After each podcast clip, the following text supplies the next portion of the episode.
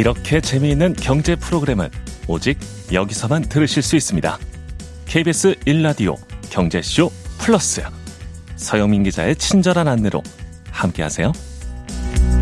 네. 안녕하십니까 KBS 기자 서영민입니다. 주말에는 유익함이 두 배가 되는 경제쇼 플러스 시작하겠습니다. 여러분 FIRE족이라는 말 많이 들어보셨을 겁니다. 경제적 자유를 얻는다. 경제적 자립을 토대로 자발적인 조기 은퇴를 추진하는 사람들을 일컬어서 파이어족이라고 합니다. 파이어족 꿈꾸는 분들 요즘 정말 많습니다. 그런데 방법이 쉽지 않습니다. 오늘 여기에서 월급이 스쳐 지나가기만 하는 당신의 텅 빈 통장, 통장을 통장으로 만들어줄 방법을 소개해 드리겠습니다. 쇼핑 삼심제. 100% 세일을 누리는 방법. 이거 다 가르쳐 드리겠습니다. 어떻게 해야 돈을 제대로 잘 모을 수 있을지 오늘 제대로 알아보겠습니다. 네. 오늘 제 곁에는요. 함께 할 두 분 소개해 드리면 돈에 대해서 혼쭐을 내는 남자 돈쭐남 김경필 머니 트레이너 나오셨습니다. 안녕하십니까? 네, 반갑습니다. 돈으로 혼쭐 내는 남자 김경필입니다. 네. 어, 감사합니다. 혼쭐 내주셔서요. 네. 돈 쓰는 맛에 사는 여자라고 써 있습니다. 이대로 읽어도 되나요? 아, 방송인 임혜정 씨 나오셨습니다. 안녕하세요. 안녕하세요. 임혜정입니다. 네. 저보다 그냥 더 쓴 소리를 하시네. 아, 쓰는 맛 이거 음. 좋죠. 네. 아 저도 압니다. 아, 여행 가서 버는데요. 네. 아 맞습니다. 여름 휴가 가서 쓸 때면 음. 이곳이 그 어느 곳이어도 천국일 것만 같은 돈을 쓰고 있으니까. 네, 돈쭐남, 머니 트레이너 다 익숙하지는 않은 말입니다. 네네. 아, 요거부터 소개를 좀 해주십시오. 네, 우선은 트레이너라는 거는 우리가 PT 받을 때 많이 생각을 하는데 사실 이제 공부나 운동이나 저축이나 공통점이 반복의 결과라는 거거든요. 반복은 몰라서 못하는 게 아니에요.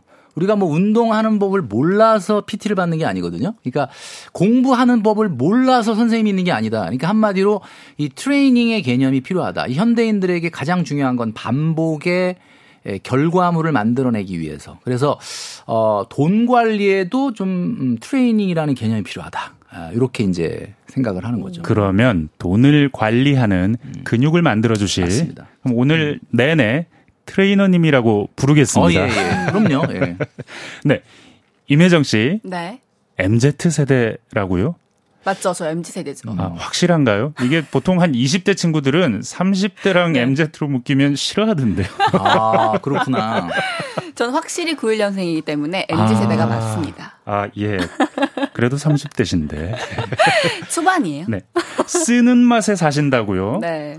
어, 그러면 지금 트레이너님 여기 네. 쓰는 맛에 사시는 분이 한 분 계시는데 네. 저는 빠지고 쓰는 맛에 사시는 분을 어. 한 시간 내내 혼줄을 좀 내주시고 네. 가시면 어떨까요? 네, 뭐 하여튼 어, 혼줄을 낸다. 그래서 우리 뭐 유튜브 구독자를 저는 혼줄이라고도 애칭을 부르고 있는데 혼줄이라는 말이 두 가지 의미가 있어요. 그러니까 좀 항상 이 어떻게 보면 flex와 욜로의 이 세상 속에서 음. 정신을 좀 차리기가 어려우니까 혼줄을 좀 내야 네. 내가 하루에 한 번은 혼줄 나야 제정신으로 살 수 있다. 뭐 이렇게 생각하시는 분들이 있고 네. 또 하나는 이제 혼줄이라는 게 이제 정신줄의 다른 말이거든요. 정신줄을 좀 꽉 붙잡고 살아야 우리가 제대로 살 수가 있다라는 네. 건데 쓰는 맛이라는 것, 뭐 누구나 사실 돈 쓰는 것만큼 좋은 건 없는데 돈 쓰는 맛의 그 끝맛이 어떠냐? 돈 쓰고 날 돈 쓸 때는 굉장히 좋은 것 같은데 네. 끝맛이 혹시 이렇게 좀 뒤, 뒷맛이 좀 씁쓸해 본 적 없습니까? 많이 씁쓸하죠. 아, 많이 왜냐하면 제가 아까 그 기자님이 말씀하신 것처럼 파이어족을 네. 꿈꾸고 있어요. 음. 그렇기 때문에 파이어족을 꿈꾸려면 통장에 어느 정도 돈이 모여야 된단 말이에요. 어느 정도 모여서는 안 됩니다. 그렇죠.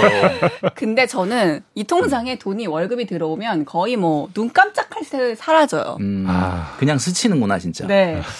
근데 이제 파이어족이라는 거를 조금 약간 정리하고 넘어갈 필요가 있어요. 파이어족이라는 거를 우리 MZ 세대 분들이 많이 꿈꾼다라 그랬는데 저는 16년 전에 은퇴했거든요. 그러니까 제가 직장 생활을 11년 하고 나와서 지금 현재 제 일을 한 지가 16년 된 거예요.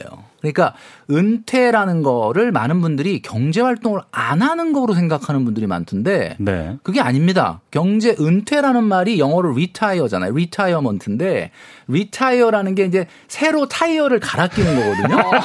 아, 그런 게 네. 아니 오해하시면 안 됩니다. 이건 은유적인 네, 표현인데 하여튼 그런데 어, 사실 이게 자기가 하기 싫었던 일에서 자기가 하고 싶었던 일로 바꾸는 게 사실은 은퇴의 개념이에요. 그래서 어 파이어족을 꿈꾸는 많은 분들이 굉장히 뭐 투자라든가 이런 걸 성공해 가지고 내가 막 수백억 대의 자산가가 되면은 나 일 안 하고 빨리 그냥 은퇴하고 놀래 이런 의미로 사용하시는 것 같은데 사실은 그게 이제 가장 문제입니다. 이게 TV에 나오거나 뭐 영상 매체에 나와서 성공했다라고 하는 파이어족들을 잘 보면 그분들이 일을 안 하는 게 아니에요. 진짜 은퇴했으면 거기 나오지 말아야 되는데 나오잖아요. 아. 음. 예. 그러니까 그러네요. 자기가 하기 싫은 일에서 하고 싶은 일로 바꾼 사람이지. 어, 나 그냥 집에서 아무것도 안 하고 그냥 어. 자본소득으로만 생활해. 이거 아니거든요. 그러니까 네. 경제적인 자유가 있다는 말이 그래서 지금부터는 일을 하지 않는다가 아니고 내가 하고 싶은 그렇죠. 걸 한다. 음. 사실은 지난주에 이 자리에 이금희 아나운서께서 네. 나오셨었거든요. 요 가운데 자리에. 네. 근데 그때 나오셔서 해주신 말씀이 본인은 이, 이 선배는 자기는 투자를 하지 않아 봤다. 음. 집을 사지 않아 봤다. 음. 그런데 왜 못했느냐?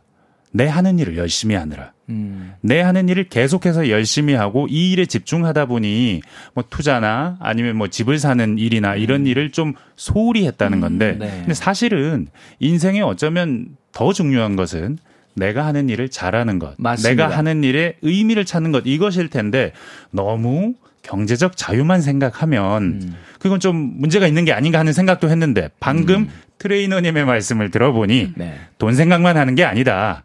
내가 진짜 하고 싶은 일을 하기 위해서 지금 내가 해야 하는 일 바로 그게 돈줄을 좀 내는 그렇죠. 일이다. 이 음. 말씀이신 거죠. 맞습니다. 정확하게 어. 이제 잘 정리를 해주셨는데 중요한 건 우리 이제 MZ 세대뿐만 아니라 뭐 은퇴를 뭐 몇 년 안 앞두고 있는 많은 분들도 마찬가지고 개념을 바꾸셔야 되는 것이 우리 라이프에서 우리 인생에서 일을 빼버리면은 우리가 그토록 즐겁다고 생각하는 여가와 여행 다 무의미해지거든요.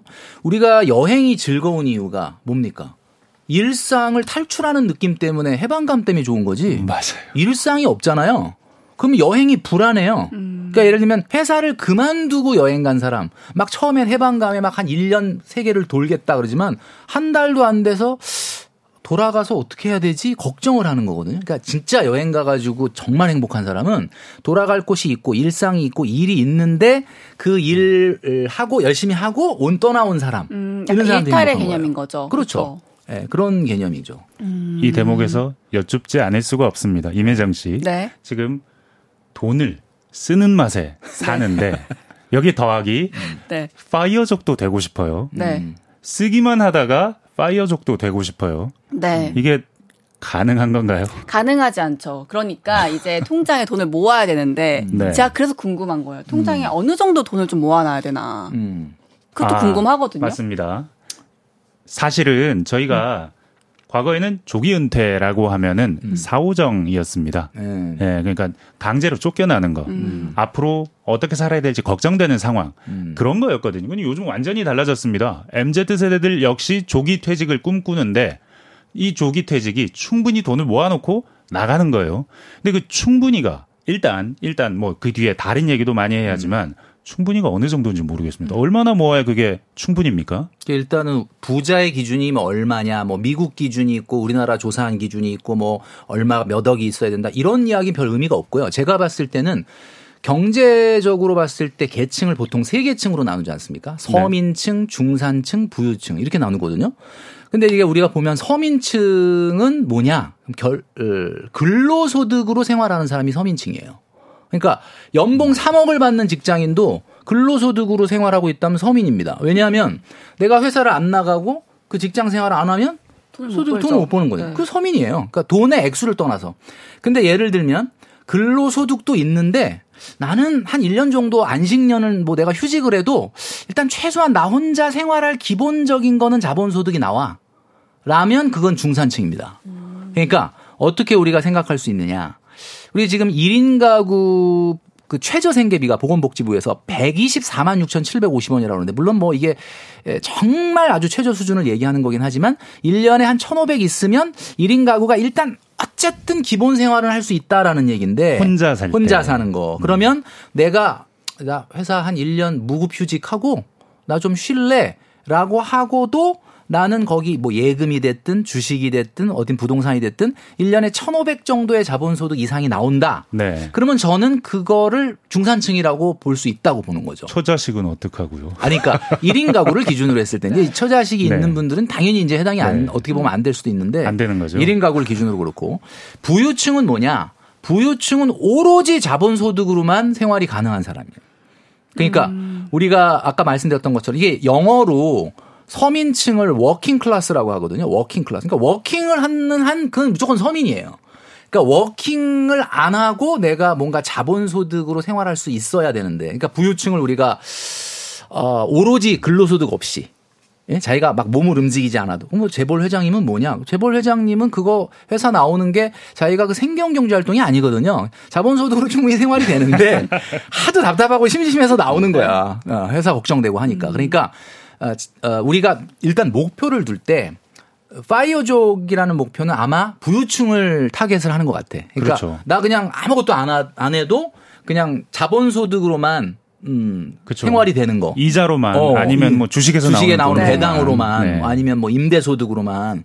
근데 일단 그거를 가기 전에 반드시 거쳐야 될 게 중산층입니다. 그러니까 음. 바로 그냥 뭐 서민층에서 어, 부유층으로 간다는 거는 뭐 미국 로또가 되지 않는 한은 어렵다. 그러니까 네. 한마디로 중산층이라는 중간 다리를 거쳐야 되니까 일단 우리는 중산층을 목표로 해야 되는데 음. 네. 중산층의 목표를 하려다 보니 일단 첫 번째 단추가 뭐냐면 최소한의 자본소득이 발생하기 시작하는 첫 번째 종잣돈이 굉장히 중요해지는 거죠. 자본소득을 낼 수 있는 일정 규모의 돈을 모아야 한다. 그렇죠. 음. 그 일단 첫 번째 저는 허들이라고 하거든요. 뭐 굉장히 앞으로 많은 허들이 있겠지만 일단 첫 번째 허들을 넘는 게 필요한데 대부분 그걸 실패하니까 한 방에 부유층으로 가려고 코인이나 주식을 하는 거예요. 맞습니다. 네. 코인 하는 분들 보면 사실은 네. 솔직히 걱정이 됐었거든요. 지금은 주변에 많지 않지만. 그렇죠. 그러니까 한마디로 어, 내가 돈을 막 모아가지고 한 7년, 8년 만에 한 1억 정도 자본을 모은 동기가 있는데, 어, 나는 돈을 그동안 다 쓰고 돈 한 천만 원, 이천만 원도 없어. 그러면 이분은 마음속에 무슨 생각이 드냐면 야 동기들은 그래도 한 1억 정도 모아가지고 그거 갖고 뭐 청약을 하네 뭐 무슨 갭 투자를 하네 뭐 아니면 무슨 분산 투자를 하네 뭐 이러고 있는데 음. 어 나는 천만 원 이천만 원 못 모았는데 어떡하지 그들을 어떻게 따라잡지 그럼 생각나는 건 하나밖에 없습니다 high risk 그 결국 뭐 NFT라든지 코인 하든지 아니면 성장주에 투자를 하든지 이제 이게 이제 사실은 문제가 생기기 시작을 그렇죠. 하는 거죠. high risk는 음. 보지 않고 high return만 음, 보겠죠. 그렇죠. 예. 아, 그러다가 돈을 있는 것마저 다 날리고. 맞아요. 그러면 처음에는 제가 여쭤본 게 얼마를 모아야 은퇴가 가능하냐였는데 음. 얼마를 모은다는 그 금액, 그 음. 최종적인 금액에 집중할 것이 아니라 그 금액으로 갈 수 있는 종잣돈 음. 이게 필요하다는 거죠. 그 종잣돈이 저는 항상 얘기하는 거지만 1억입니다.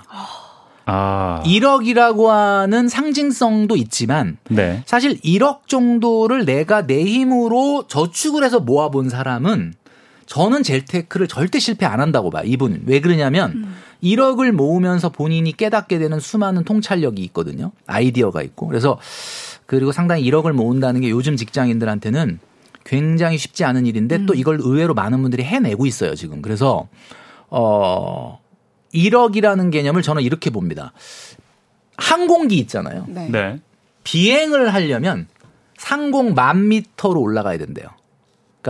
킬로미터로 한 10, 10km 정도. 음. 그 정도 올라가야 이제 더 이상 저항이 공기 저항이 없이 에너지를 조금만 써도 비행을 할 수가 있거든요. 근데 그, 그 항공기가 비행을 하는데 선결 과제, 조건은 뭐냐? 일단 만 미터 이상 상공으로 어떻게든 가야 됩니다. 그 음. 무거운 그 쇳덩어리 기체를 강력한 에너지를 써서 일단 거기까지 올려놓지 않으면 비행이라는 것 자체를 아, 할 수가 없어요. 그러니까 우리 직장인들에게 제가 꼭 말씀드리는 거는 1억까지는 일단 필수 선택의 문제가 아니다 이거는. 음. 선택이 아니다. 선택이 문제가 무조건 아니다. 여기를 네. 통과하지. 못하면 아무것도 안, 없다. 아무것도 안 돼요. 그런데 이제 이렇게 얘기하면 어떤 분들은 야 그건 뭐 월급을 굉장히 많이 받는 사람이나 할 수 있는 거 아니야? 뭐 네. 뭐 나같이 200, 300은 뭐 안 되는 거 아니야라고 하는데 한 제가 뭐 5분 만에 비행기가 어떤 비행기는 상공 만 미터에 갔다 그러면 뭐 나는 5분 안에는 못 가도 뭐 10분 안에 간다든지 뭐 7분 안에 간다든지 할 수 있는 거거든요. 그러니까 어쨌든 시간은 조금 더 걸릴 수는 있겠죠. 네, 소득이 적으면. 그렇지만 첫 번째 허들은 그걸 넘어야 된다라는 거죠. 이 국면에서 네. MZ신 임혜정 씨께 여쭤볼 수밖에 충격, 없습니다. 약간 1억. 충격을 먹었어요. 1억. 아니 지금 억이라는 소리에 그냥 음. 숨이 턱 막히거든요. 왜냐하면 사회초년생이라든지 뭐 네. 저처럼 이제 월급이 많지 않은 사람들은 음. 1억 모으는 게 생각보다 정말 너무 장기 프로젝트인 것 같은 거예요. 음. 몇 년이나 장기 프로젝트 년, 같으세요? 몇 년 걸릴 것 같아요? 어, 전좀돈 쓰는 걸 좋아하니까. 지금 얼마나 모으셨죠? 저는요, 네. 어, 이제 모으기 시작해야 됩니다. 돈줄을 좀 빨리 내주십시오. 근데 아까 어, 네. 이 얘기하실 때돈 네. 쓸 때는 좋은데 그래도 약간 뒷맛은 좀 씁쓸하고 요즘. 안 좋을 때가 있다 그랬잖아요. 네. 네. 원래는 안 그랬는데 요즘 요즘 좀 그래. 네. 요즘 좀 이렇게 입맛이 네. 뒷맛이 좀 약간 쓰, 고 나서 그런 네. 거잖아요. 그러니까 이게 사실은 본인 책임은 아닌 게 제가 아까 이제 우리 이거 방송 들어오기 전에도 뭐 이런 얘기를 했지만은 83년생이 기준점이에요, 우리나라. 83년생. 음, 네. 83년생이 우리나라 나이로 지금 40 우리나라 그러니까 이제, 이제 바뀐 나이로 네. 40세란 말이에요. 그러니까 40세가 넘는 분들은 어 금융 위기 이전에 사회에 나온 사람이야. 그러니까 2008년 금융 위기 기억하시죠? 네. 네. 금융 위기가 이전에 사회생활을 시작한 사람이고 어 83년 이후에 태어난 분들은 사회에 나와 보니까 그냥 이미 금융 위기 이후야. 음. 저는 이거를 어, BC와 AC라고 얘기하거든요. 2008년 금융위기 네. 이전과 네. 이후. crisis 위기 겨, crisis 경제 위기 전 시대가 BC인 거예요. 그러니까 BC 시대에 사회 활동을 시작한 사람은 아마 어, 우리 방송을 보시는 많은 분들 아시겠지만 300만 원 월급을 받는데 차를 산다? 해외 여행을 간다? 이런 거 없었습니다. 2008년 음, 이전에는. 네. 근데 이게 2008년 이후에 사회 생활을 시작한 분들은 2008년도에 금리가 미국이 0.2%까지 낮아졌고 거의 시장 금리가 금리가 1%대로 거의 10년 가까이 왔고 뭐 최근엔 조금 금리가 올랐지만 이런 상황에서 돈 가치가 엄청나게 없어지면서 돈이라는 게 남의 돈이 우스워진 거죠. 남의 돈 빌려서 주식합니다. 남의 돈 빌려서 차 사죠. 남의 돈 빌려서 심지어 놀러 가고 소비합니다. 이런 게 거의 사실은 비정상인데 정상인 것처럼 오랫동안 해온 거야. 음. 그러니까 우리 MZ 세대들 같은 경우는 딱 나와서 뭐 다 나만 그러는 게 아닌데 다 이 정도 벌어도 다 할 거 다 하고 그죠? 이러니까 그 비정상이 마치 정상인 것처럼 오랫동안 익숙해 온 거예요. 그러니까 이제 제가 갑자기 딱 나타나서 내년에 위기고 지금 상당히 돈을 모아야 되고 막 이러면서 좀안 음? 쓰지 말아야 되고 그러니까 갑자기 이게 너무 황당한 거예요. 음. 지금 이게 트레이너님이 나오시기 딱 좋은 시점이 됐습니다. 그렇죠. 지금 10년 이상 지속되던 바로 그 저금리 시기가 완전히 끝난 끝났죠. 것 같은 느낌이 네. 있습니다. 지금 뭐 7% 8%래잖아요. 네. 주택담보대출이. 여신 금리는 뭐 당연히 그 정도 가고요. 지금 트레이너님께서 말씀해 음. 주시면 아주 따갑게 잘 들을 겁니다. 맞아요. 네. 그래서 네. 정말 100명이 듣고 100명이 다 이걸 이해하고 바뀌지 않더라도 나는 정말 한 10명만 바뀌더라도 네. 이 얘기를 이제 해야 되는 게 제 역할이라고 보고 있는데 본격적으로 그럼 시작을 한번 해볼까요? 그렇죠. 예, 예, 예. 어떻게 아낄 수 있는지 음. 이게 정말 가능하긴 한 것인지 음. 어디서부터 시작해 주실 수 있습니까? 가능하긴 한 거냐라고 얘기하니까 제가 좀 움찔해지긴 하네요. 가능하지 않아도 가능으로 만들어야 됩니다. 지금 상황은. 그 말씀을 저 말고 임혜정 씨를 네. 보면서 한번 네. 해주시면 네. 어떨까 싶습니다. 예, 예. 우리 혜정 씨한테 제가 이제 드리고 싶은 이야기는 어, 최근에 소비를 하면서 옛날엔 안 그랬는데 좀 뒷맛이 좀 씁쓸하다라는 네. 거는 그 뒷맛이 소비하고 나서도 아, 내가 너무 많이 쓴 거 아닌가? 내가 너무 불필요한 걸 쓴 건 아닌가? 어, 뭐 소비에 일종의 염려증이 생긴 게 아닌가. 네, 맞아요. 어떻게 생각하십니까? 제가 이제 나이가 좀 차니까 음. 이제 결혼도 해야 되고 음. 앞으로 좀 이게 노후 노후까지 생각이 들더라고요. 어. 그러려고 하니까 이게 돈이 재테크도 해야 되고 뭐도 해야 되는데 돈이 하나도 없는 음. 거예요. 그리고 계속 통장은 통장이 되어 있고. 음. 왜 혜정 씨가 음. 통장이 통장이 됐는지를 제가 지금부터 이렇게 몇 가지를 얘기하면서 네. 해당이 되는지 안 되는지를 여쭤보면은 아 이래서 통장 이구나라는 걸 아마 느끼게 되실 수 있는데 우선은 제가 생각하는 저축이라는 것 자체를 가로막는 10가지 어떻게 보면 잘못된 어, 워스트 10이라고 할 수 있죠. 10가지. 음. 예. 10거지약. 예. 10거지약이네요. 예. 그런 네. 게 있거든요. 네. 그거에 얼마나 해당되는지를 제가 음. 한번 보도록 하겠습니다. 이걸 일단은 어 10가지가 중요도 순에서 좀 가벼운 것서부터 좀 음, 중요한 것까지 순위가 올라가거든요. 네. 10위가 가장 가벼운 거고 점점 음. 가면 갈수록 굉장히 주, 중요해 중요해지는 거죠. 네. 청취자 여러분도 함께 같이 한번 해보시죠. 네, 네. 그러면 좋을 것 같아요. 10위. 10위는 뭐냐면 구내 식당 두고 점심 외식을 일주일에 세 번 이상 하는 습관입니다. 아, 아 사치입니다. 네, 이게 구내 식당 있다는 거 축복이거든요. 네. 네, 구내 식당이 없어도 아마 옆 건물 가면 또 들어갈 수 있는 구내 식당도 있어요. 네. 맞아요. 네, 네. 그런데 그 굳이 구내 식당을 두고 점심 시간이라도 회사를 벗어나 보자. 답답하다. 답답하다. 듣기만 해도 되게 어. 개운하다. 바람 좀 어. 쐬자. 그죠. 아. 네. 근데 요즘 또 네. 외식 네. 물가가 엄청나지 않습니까? 저희 구내 식당이 5천 원인데 아. 나가면 일단 곱하기 2에서 시작을 하고 그렇죠. 최저가 맞아요. 곱하기 2고 곱하기 3, 4, 5가 그럼요. 많습니다. 네. 요즘 여의도에. 그러니까 여러분 구내 식당이 있다는 건 그냥 구내 식당을 이용하라는 거예요. 음. 그냥 그렇게 하면 아무 일도 안 일어나요. 일주일에 세 번은 가야 된다. 네. 안 가면 혼난다. 네. 세 번이 아니라 왜 점심 외식을 일주일에 한 번만 하자는 거지. 아, 세 번도 아니다. 네, 네. 번이다. 네 번은 좀 구내 식당에서 먹자. 아. 2024년도 고금리, 고물가, 저성장의 이 경제 위기가 오고 있지 않습니까? 이게 10위예요. 자, 9위는 말이죠. 어, 바로 기본 요금 택시를 한 달에 10번 이상 타는 겁니다. 아. 타라고요? 타 타는 행동이 잘못된 아. 행동이에요. 그렇죠. 대중교통 이용하지 않고. 그러니까 저는 또 기사님들한테 네. 너무 죄송한데 네. 택시라는 것 자체를 아예 1년에 거의 한두 번도 안 타요. 어, 근데 아. 사실 이게 기본 요금 택시라는 게 함정이야. 왜냐하면 많은 분들이 아, 택시 내가 무슨 장거리 탔냐? 무슨 모범 탔냐? 뭐 기본 요금 뭐 두 정거장 탄 건데 네. 이렇게 얘기하면서 한두 번 타다 보면 이게 편리하거든요. 네. 3천 몇백 원, 4천 어. 몇백 원 비싸지도 않고 그러다 보면은 네. 결국은 이게 또 대중교통 한 달 요금이 또 나오는 지금 거예요. 웃으셨어요. 웃으셨어요. 요건 어때요? 요건 한 두 정거장이 딱 걸렸어. 네. 제가 예전에 좀 그랬죠. 아. 지금은 안 그러십니까? 지금은 또 차를 운전해 가지고 아. 그럴 일은 없는데 그럴 수는 있겠다. 좀 제가 걷는 거를 음. 근데 제가 확실치 않은데 네. 느낌상 음. 이 열까지에 바로 그 차가 나올 것 같아요. 아 근데 우리 혜정 씨 같은 경우는 차가 있으니까 택시를 좀 안 타게 된다 그러는데 네. 과거에는 가까운 거리를 좀 많이 탔죠. 그쵸. 왜냐면 장거리는 나도 좀 약간 부담, 내, 나, 내가 나한테 맞아요. 좀 용서하기가 좀 그런데 면제 부 주기가 너무 좋잖아. 딱 기본 이거였어요. 요금. 기본 요금만 기본 요금. 타자. 기본 요금. 어.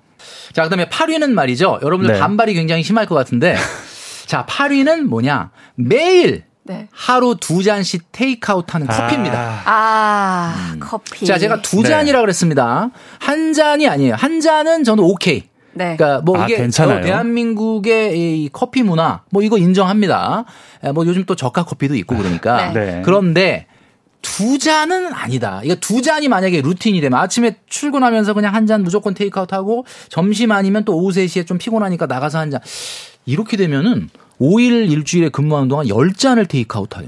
아, 계산을 하면. 네. 거기다가 주말에 또 안 먹어요? 주말에 또 친구 만나서 또 먹을 거 아니에요? 그렇죠. 어. 그리고 이게 마셔야 되죠. 일단 문제가 뭐냐면 여러분들 그 탕비실에 있잖아요. 커피 있잖아요. 네. 그 유통기한 지나고 있어, 지금. 그러니까 그 유통기한 지나기 전에 그 뜯어주기를 바라는 그 인스턴트 아이들. 어. 아. 그 믹스 커피들 간절하게 지금 기다리고 있어요 손길을. 외롭게. 자 그래서 네. 요것도 어 제가 어 7위 아 8위죠? 8위까지 8위, 하셨습니다. 8위 선정을 했고요. 네. 자 7위는 뭐냐면 월 소득의 5% 이상을 남 생일 챙겨주는데 쓰는 이벤트 비용 넘으면 안 됩니다. 자, 그러면 어, 월급 300만 원인 사람이 네. 네. 이벤트 비용으로 한 달에 15만 원을 넘어가면 안 된다. 이런 얘기거든요. 이건 선물을 말하는 겁니까? 그렇죠. 아. 그러니까 소위 말하는 이런 거 있지 않습니까? 제가 국룰로 정해져 있는 이벤트가 음. 있어요. 네. 일곱 가지가. 그게 뭐냐면 엄마 생일, 아빠 생일, 어버이날. 그 다음에 배우자나 또는 여친 남친 생일 또는 자녀나 형제 생일, 베프 생일, 그 다음에 기념일. 요 정도의 일곱 가지 이벤트에는 그래도 돈을 조금 써야 되지 않습니까? 아, 그게 네. 국룰인가요? 네, 국룰로. 어, 제가 국룰로 정해놨어요. 그래가지고. 아, 예. 트레이너님. 네. 네. 그냥 안 주고 안 받는 문화가 제일 좋은데, 음. 이걸 꼭 굳이 또 막 이렇게 선물을 보내는 분들이 있는데 그거 쉽지 않습니다. 네. 근데 안 보내기가 안 보내기 어떠신가요? 저 잘 보내거든요. 네. 아 그러니까 솔직히 제가 말씀드리는데 커피 한 잔 정도는 괜찮다고 봐요. 네. 근데 이제 제가 여기서 지적하는 건 네. 뭐냐면 아니 애매한 관계인 분을 생일을 몰랐으면 모르겠는데 알았는데 커피 한 잔 보내는 거는 정말 그거는 괜찮은데 네. 제가 여기서 이제 지적하고 싶은 거는 애매한 관계인데 비싼 거 보내는 분들이 있어요. 그게 왜 그러냐면 얼마나 놀래나 보자 그러고 보내는 분들이 있거든요. 네. 아, 뭘 놀, 당연히 놀래지. 근데 문제는 그렇게 놀래게 축하해 준다고 보냈으면 그 다음에는 그냥 쿨하게 넘어가야 되는데 다음 달에 내 생일날 보내나 보자. 아. 마음이 더 좁아진다. 어, 이거는 안 된다. 그러면 음. 커피 한 잔은 괜찮은데 요즘 많이 보내는 게 음. 커피 두 잔에 조각 케이크 하나가 포함되어 있는 음, 선물 세트요? 쿠폰 음. 15,000원 안팎. 15,000원 안팎. 이건 어떻습니까? 안 됩니다. 안 됩니까? 네, 그거는 아. 왜 그러냐면 우리가 애매하게 알게 되는 그러니까 지금 뭐 가, 같이 일을 하는 것도 아니고 애매한 관계, 지인 중에서도 아주 애매한 지인인데 네. 예, 그 정도를 보내면 놀래요. 아. 상대방이. 근데 뭘 놀래는 효과는 있어요. 네. 뭐 다음에 꼭 좀 챙겨줘야지. 그러니까 나, 도 하나 확보가 되는 거는 있는데 네. 요걸 좀 안 주고 안 받으면 좀 어떨까라는 생각이 저는 좀 드는 제 거예요. 경제 근육이 조금씩 생겨지는 느낌이 듭니다. 네. 조금 맞았네요, 지금. 아, 픕니다 지금 약간 욱신욱신거리는 게 지금 이제 운동을 좀 한 것 같아요. 그 동안에, 그 동안에 그러니까 뭐라 그럴까. 어, 무심결에 그냥 당연한 소비라고 생각했던 게 사실은 다가오는 경제 위기와 이 고금리 시대라는 어떤 환경을 우리가 생각해 봤을 때는 아 조금 아닌 거구나라는 걸 아마 여러분들이 좀 느끼셨으면 음. 좋겠다. 지금까지 네 가지 했습니다. 네. 이제 마저 달려가 보죠. 네. 네. 다섯 6입니다. 6이죠, 6이. 6이. 자, 6위는 이제 에, 하위 다섯 개 중에 마지막이에요. 그러니까 위에 상위 좀 네. 다섯 네. 개가 있고 하위 어, 6위는 말이죠. 바로 계절마다 사는 신상 옷입니다. 신상. 아니, 그러니까 네. 지금 이제 겨울이잖아요. 네. 그러면 이제 한 한 달 전에 겨울 옷들 막 한창 나와 있었을 텐데 작년에 패딩이나 코트 같은 거 안 샀다면은 올해 하나 정도는 뭐 경련제로 좀 구입을 해주는 게 좋을 수는 있을 것 같기는 해요. 네. 근데 이제 작년에도 샀고 올해도 샀고 작년 아이템하고 네. 올해 아이템하고 또 분위 다르니까 음. 유행하는 게그 내년 봄 같은 경우도 작년에 봄옷을 안 샀다면 뭐 사는 거 인정하는데 네. 작년 봄에도 샀는데 또 내년 봄에도 샀는 이건 아니다. 지금 혜정 씨가 말씀을 하실 때마다 음. 자꾸 어, 이러세요. 뜨끔뜨끔하네요. 지금 SS로 네. 한번 사고 FW로 한번 사고. 아니 왜 네. 그렇게 사는데 입을 네. 게 그렇게 없는지. 그러니까 지금 어쨌든 옷장에 옷이 꽉 차 있잖아. 네. 근데 옷장 열면서 생각하는 건 항상 입을 옷이 없다. 네. 그죠? 왜 어. 나는 오늘도 입고 입으로 가, 입고 갈 옷이 너무 없는 거예요. 어. 어머 어떡하지?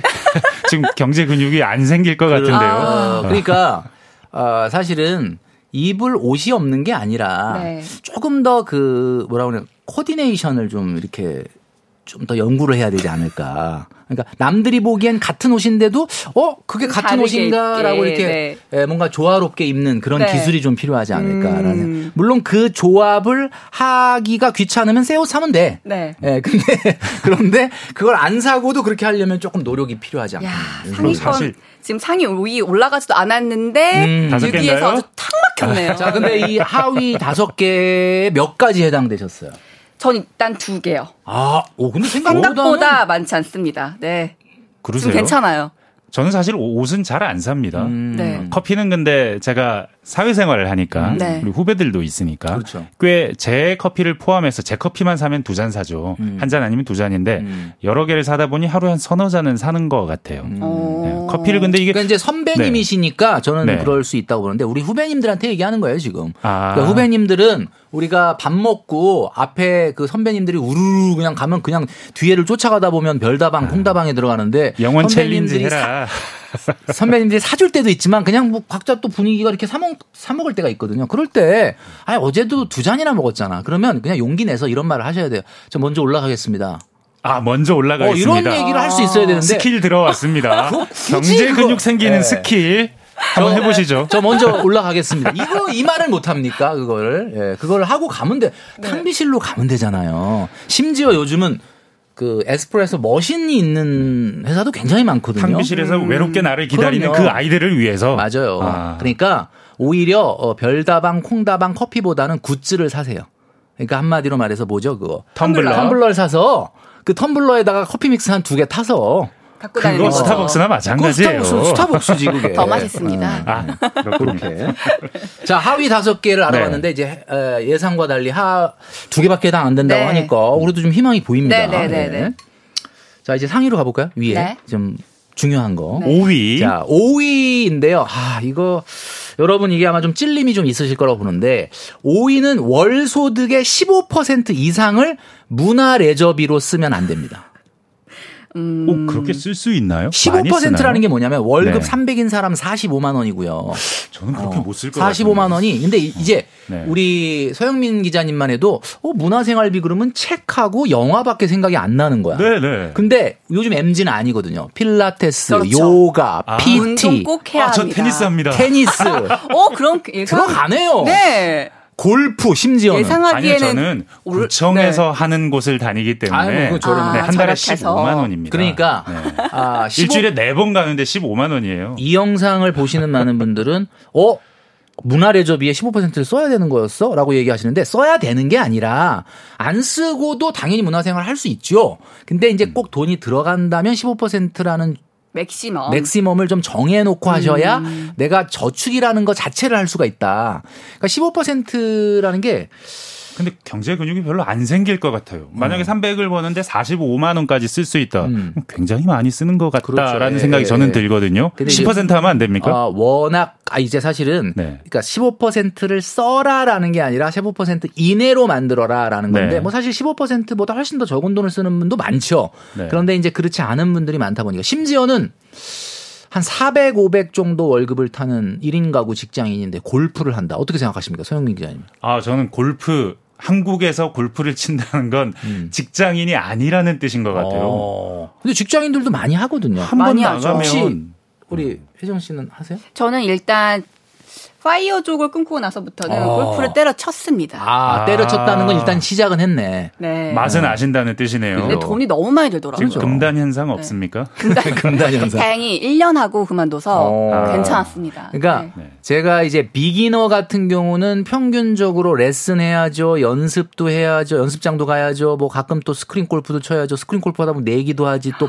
뭐 짜장면도 시켜 먹어야지 뭐 이러다 보면은 네. 한 달에 한 100만 원 들거든요, 진짜. 월급의 2분의 1이 되더라고요. 그 정도 제가. 들어가니까 네. 내가 월, 월, 그 골프 비용이 95에서 100만 원 정도 비기너인 경우에, 예, 베테랑은 그렇게까지 안 들고, 비기너인 경우가 95 정도 들어간다고 봤을 때, 그 95가 자기 월 소득의 15% 이내가 되려면, 633만 원이 돼야 돼, 월급이. 어머. 어. 그러니까 633만 원 넘지 않으면 골프하면 안 된다는 거예요. 실수령의 기준이니까. 그렇죠. 실수령 기준. 실제 총 급여를 기준으로 하면 억대 연봉이 그렇죠. 돼야 억대 된다는 얘기입니다. 돼야 되는 겁니다. 근데 아. 이제 이런 건 있겠지. 비기너가 아니라 나는 한 20년 쳤다. 네. 네. 어, 나 베테랑이다. 베테랑은요 연습도 안 합니다. 음. 스크린 골프도 잘 안 가요. 네. 누가 가자 그러면 그냥 먼지 툭툭 털고 가방 들고 그냥 가서 치고 와요. 음. 이런 분들은 한 달에 한 4, 50 또 안 들어가니까 골프 비용이 그런 분들은 뭐 월급 한 400, 500만 돼도 뭐 쳐도 제가 뭐라고 안 하는데 막 한창 흥미를 느끼면서 치는 비기너들은 예, 요걸 좀 주의해야 된다. 문화생활비 음. 지금 네. 6가지 나왔고 이제 4개 남았습니다. 4개 남았습니다. 빠르게 아, 한번 가보겠습니다. 네. 중요해지는데 4위. 4위는 말이죠. 어 바로 어 내가 내 소득의 30% 이상을 식생활비로 쓰지 않는 겁니다. 우리가 흔히 네, 엔겔 지수라고 그러죠. 예. 엔겔 지수는 보통 자기가 쓴 생활비에 식료품비가 차지하는 비중을 얘기하는데 그렇게 얘기하면 너무 헷갈리니까 그냥 전체 소득으로 얘기하면 그냥 자신의 번 소득 벌고 있는 소득의 30% 넘지 않게 해라. 식생활비. 여기서 말하는 식생활비는 마트 장 보는 거하고 외식비하고 배달 요 세 가지입니다. 구내 식당 가는 비용도 포함이죠? 네, 그렇죠. 모든 네. 먹는 거 입으로 들어가는 입으로 입으로 거. 넘어가는 거다 네. 식도로 넘어가는 거는 다 해당되는데 아.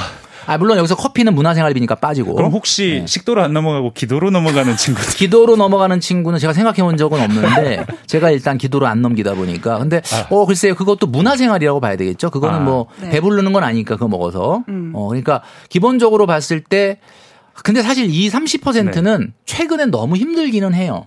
물가가 많이 올랐어요. 맞아요. 물가 영향을 가장 많이 물가가 받아요. 너무 많이 올랐거든요. 네. 근데 이제 어쨌든 우리가 뭐 어째 조금 넘을 수도 있고 뭐 이렇게 할 수는 있지만 에, 우리가 뭐 사실 그 옛날에 스크린도 없었을 때 지하철 탈 때 보면 플랫폼에서 노란선 뒤한 1m 뒤로 물러나라고 그러잖아요. 네. 그 사실 노란선 뒤 1m로 안 물러나도 그렇게 크게 위험하진 않은데 왜 노란선 1미터 뒤로 물러나라 그냥 일종의 warning을 주는 거잖아요. 그러니까 뭐 1미 노란 선 뒤에 바로 있으면 뭐 큰일 나는 건 아니지만 네. 제가 이제 여러분들한테 주는 거는 30%를 넘지 않도록 좀 되도록이면 좀 해보자. 음. 아. 노란 선 말고 스크린 도어가 돼주십시오. 그렇죠. 안전하게 스크린 도어가 네. 되려면 여러분 근육 좀 짱짱하게 30% 넘지 않도록 한번 해보자. 알겠습니다. 네. 3위. 자, 이제 top 3가 남았는데 네. 이 top 3만 여러분들이 안 하셔도요. 밑에 7개 다 해도 됩니다. 오, 어, 아, 그래요? 네. 그 정도로 이 top 3가 파워가 어, 굉장히 큰 거네요. 아, 네. 네, 가보시죠. 자, 세 네. 번째, 3위는 말이죠. 바로 월 소득의 15% 넘는 주거 비용입니다. 주거 비용. 어, 주거 비용이 네. 뭐냐? 월세나 전세 자금 대출 이자죠. 네. 네.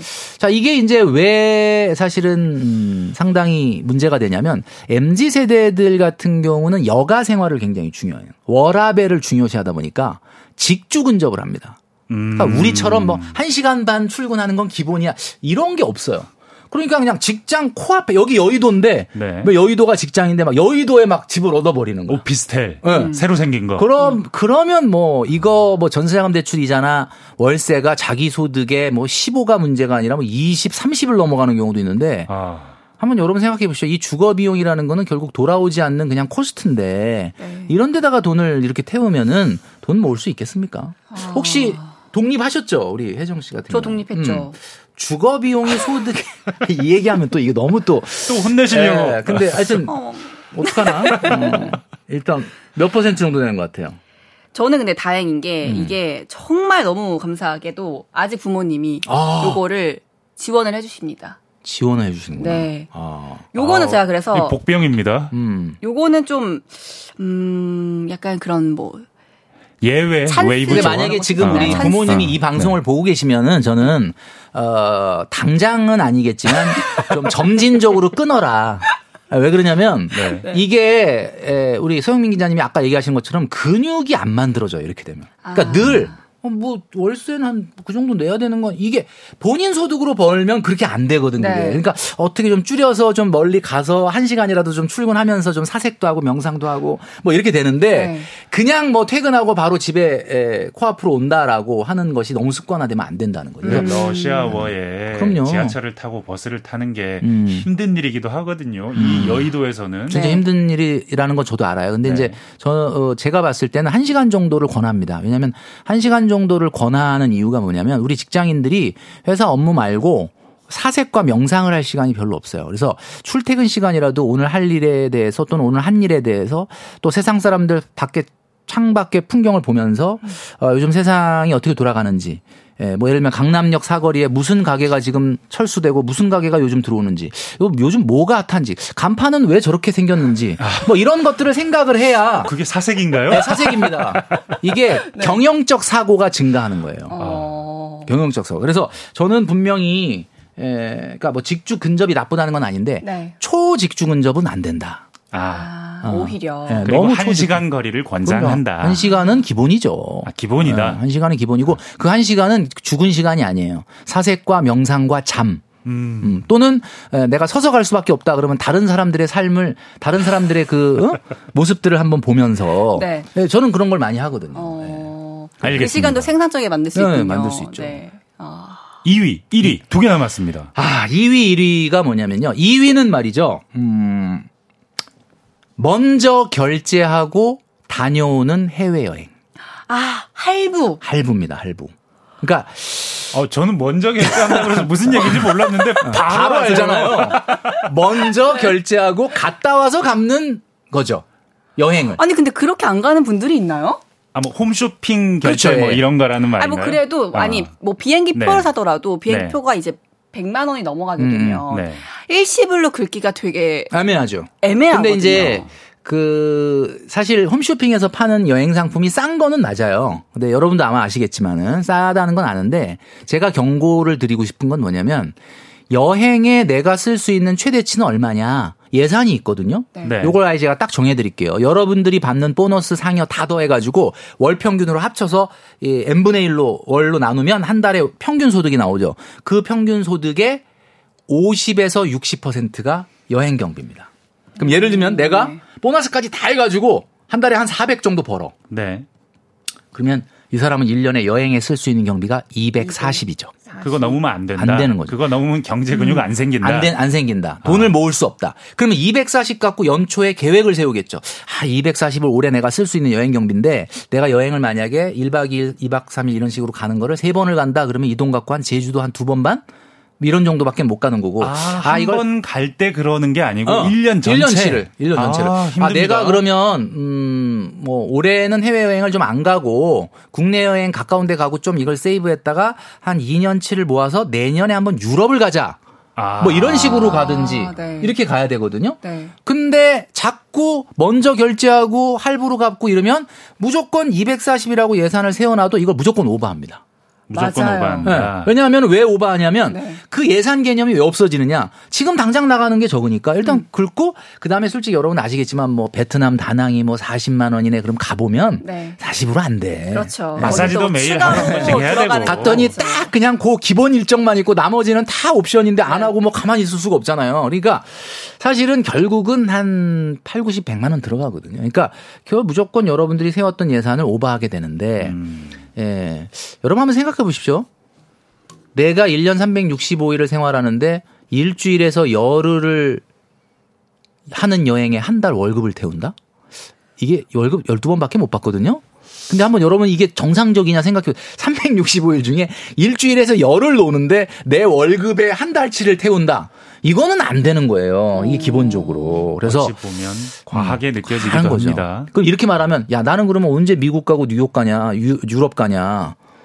어, 아, 제가 아까 말씀드렸잖아요. 뭐, 유럽 여행을 매년 가는 게 아니잖아요. 그러니까 이 예산을 잘 세이브 했다가 한 2, 3년 계획해서 가면 되는 거거든요. 음. 어. 저는 지금 올해 50대 넘었지만은 아직 유럽 한 번도 안 가봤습니다. 아. 그리고 올해 여름 휴가도 뭐 사실 막 가자 가자 그러는데 사실 스케줄이 3박 5일 정도를 비울 수 있지를 않기 때문에 그냥 베트남 다낭을 와이프하고 아들 딸 3명만 갔다 오고 저는 강아지하고 집에 있었거든요. 안 가셨어요? 네, 안 갔어요. 왜냐하면 그러니까 여행이라는 것 자체가 저한테 별로 이렇게 큰 의미는 없어요. 막 비행기를 막 타고 10시간, 11시간 가는 거 자체가 요즘 보면 TV를 보면 그렇게 또 뭐 나가서 해외 뭐 스페인 어떻고 이태리가 어떻고 방 안에서도 다 볼 수가 있습니다. 트레이너님은 어. 그 1시간 출퇴근 하시는데 1시간 쓰시잖아요. 네. 그때 이제 유튜브로 그렇지. 눈여행 하시는 걸어서 거죠. 세계 속으로 이거 얼마나 아, 네. 3번을 지켜서 근육을 키우면서 그러면서 2번을 안 가기 위해서 유튜브 일석이조네요. 일석이조죠. 유튜브는 공짜니까요. 근데 이제 사실은 그 막 연예인들이 그 해외여행 가서 막 맛있는 거 먹으면서 막, 막 혀가 막, 막 혀가 놀랄 것 같아. 너무 맛있어. 막 이런 거 있잖아요. 네. 너무 행복해 보이잖아요. 그 왜 행복하냐? 그 자기 돈으로 안 가서 행복한 거예요. 나도 자기 돈으로 안 가면 나도 행복할 것 같은데. 그렇겠네요. 거기다가 네. 자기 돈으로 안 가는데 출연료까지 나온단 말이에요. 아. 이거는 행복 안 할 수가 없지. 음. 아, 돈을 벌면서 그럼요. 즐기는데. 근데 여러분들이 여러분 돈으로 간다고 생각해 보세요. 비행기가 탁 뜰 때 너무 설레고 가서 좋을 것 같지만 이제 한 하루 이틀 지나면 이제 돌아갈 생각을 하고 나올 카드 값이 생각이 나면서 갑자기 머리가 좀 두통이 생기고 이 뒷맛이 씁쓸한 게 아, 이 여행이 네. 엄청나게 행복하지 않는 한은 이상하게 어, 갈 날짜만 세고 있는 나를 발견할 수 때가 네, 많다. TV에서 네, 네. 보는 그 즐거운 사람들의 여행 풍경이 음. 그게 내 마음이 아니다. 그렇죠. 그건 만들어진 것이다. 네, 만들어진 거고요. 방송국의 돈에 의해서. 만약에 여러분들이 정말 정말 몇 년간을 계획하고 돈을 모아서 갔다면 즐거울 수 있죠. 근데 음. 문제는 무조건 긁고 네. 갔다 와서 갚을 생각을 하면 비행기 안에서 아, 다음 달에 카드 값이 뭐 이러면 일단 머리가 지끈지끈 아픈 거거든요. 예. 그렇게 뒷맛이 맞습니다. 씁쓸한 소비는 하지 않는 게 좋겠다. 어, 주거와 여행 네. 빅3 중에 두 개를 했습니다. 네. 마지막 대망의 1위. 는 말이죠. 여러분도 예상하시겠지만 여러분 소득의 6개월 이상 되는 차를 타는 겁니다.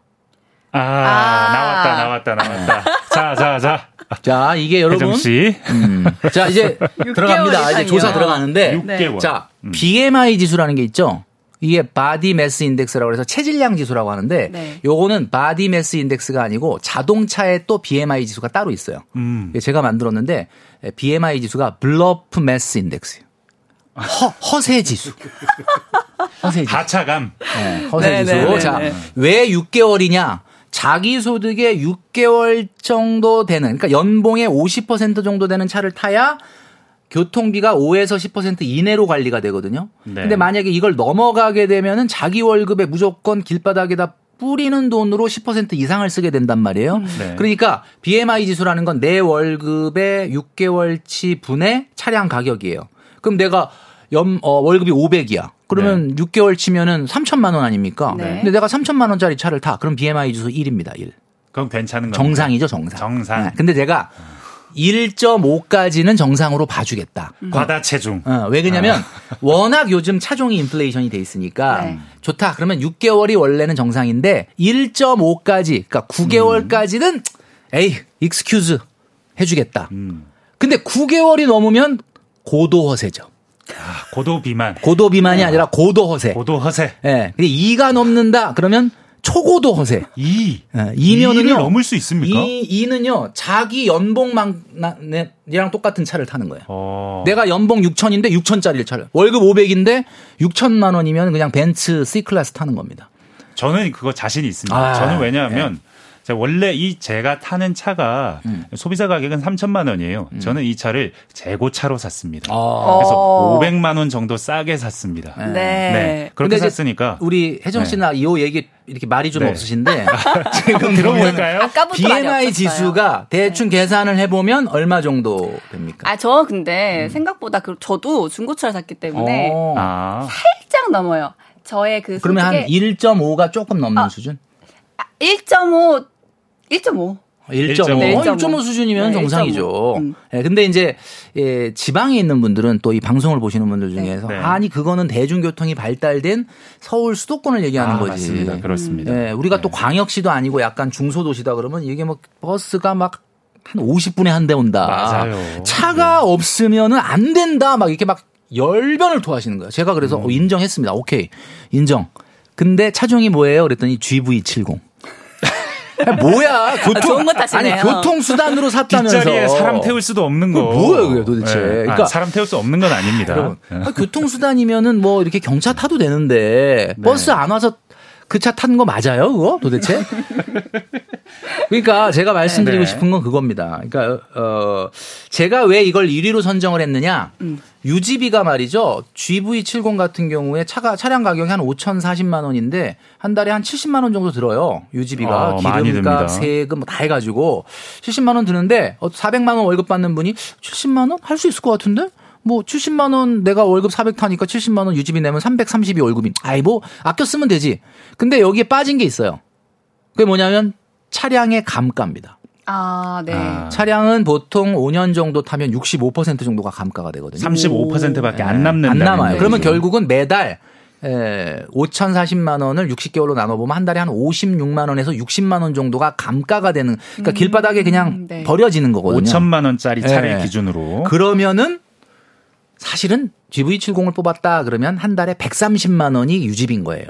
음. 그러면은 100, 한번 생각해 보시죠. 400만 원 월급 타는데 130만 원이 교통비로 나가버리면 차로 나가버리면 이분 월급은 그냥 그 자리에서 바로 270 되는 거 아닙니까? 집보다 어. 그리고 여행보다 어. 차가 훨씬 차가 결정적이다. 왜냐하면요. 차를 샀어. 내가 관상용으로 산 거다. 음. 이럴 수 있습니까? 이거 끌고 나가지 않습니까? 그렇죠. 나가면 뭐 어디 나가서 물 한 잔 먹고 오는 거 아니잖아요. 이게 계속해서 파생 소비가 발생을 하는 거예요. 차라는 게. 아, 그건 그냥 차가 아니다. 음. 그건 소비를 부르는 근육을 자꾸만 잡아먹는 음. 병균, 음. 박테리아 같은 거다. 근데 굳이 제가 하나를 조금 이렇게 여러분들이 나, 아, 이렇게 도망가실 수 있는 뭔가 이 틈을 좀 하나 만들어 드리자면 네. 차를 산 이유가 나는 교통 때문에 산 게 아니다. 나는 뭐 대중교통 이용할 수 있으나 내가 차를 산 이유는 예, 연애를 하기 위해서다. 아. 저 인정합니다. 아, 그거는 저는 우리 대한민국의 미래를 위해서. 그럼요. 저출산을 어, 저는 해야죠.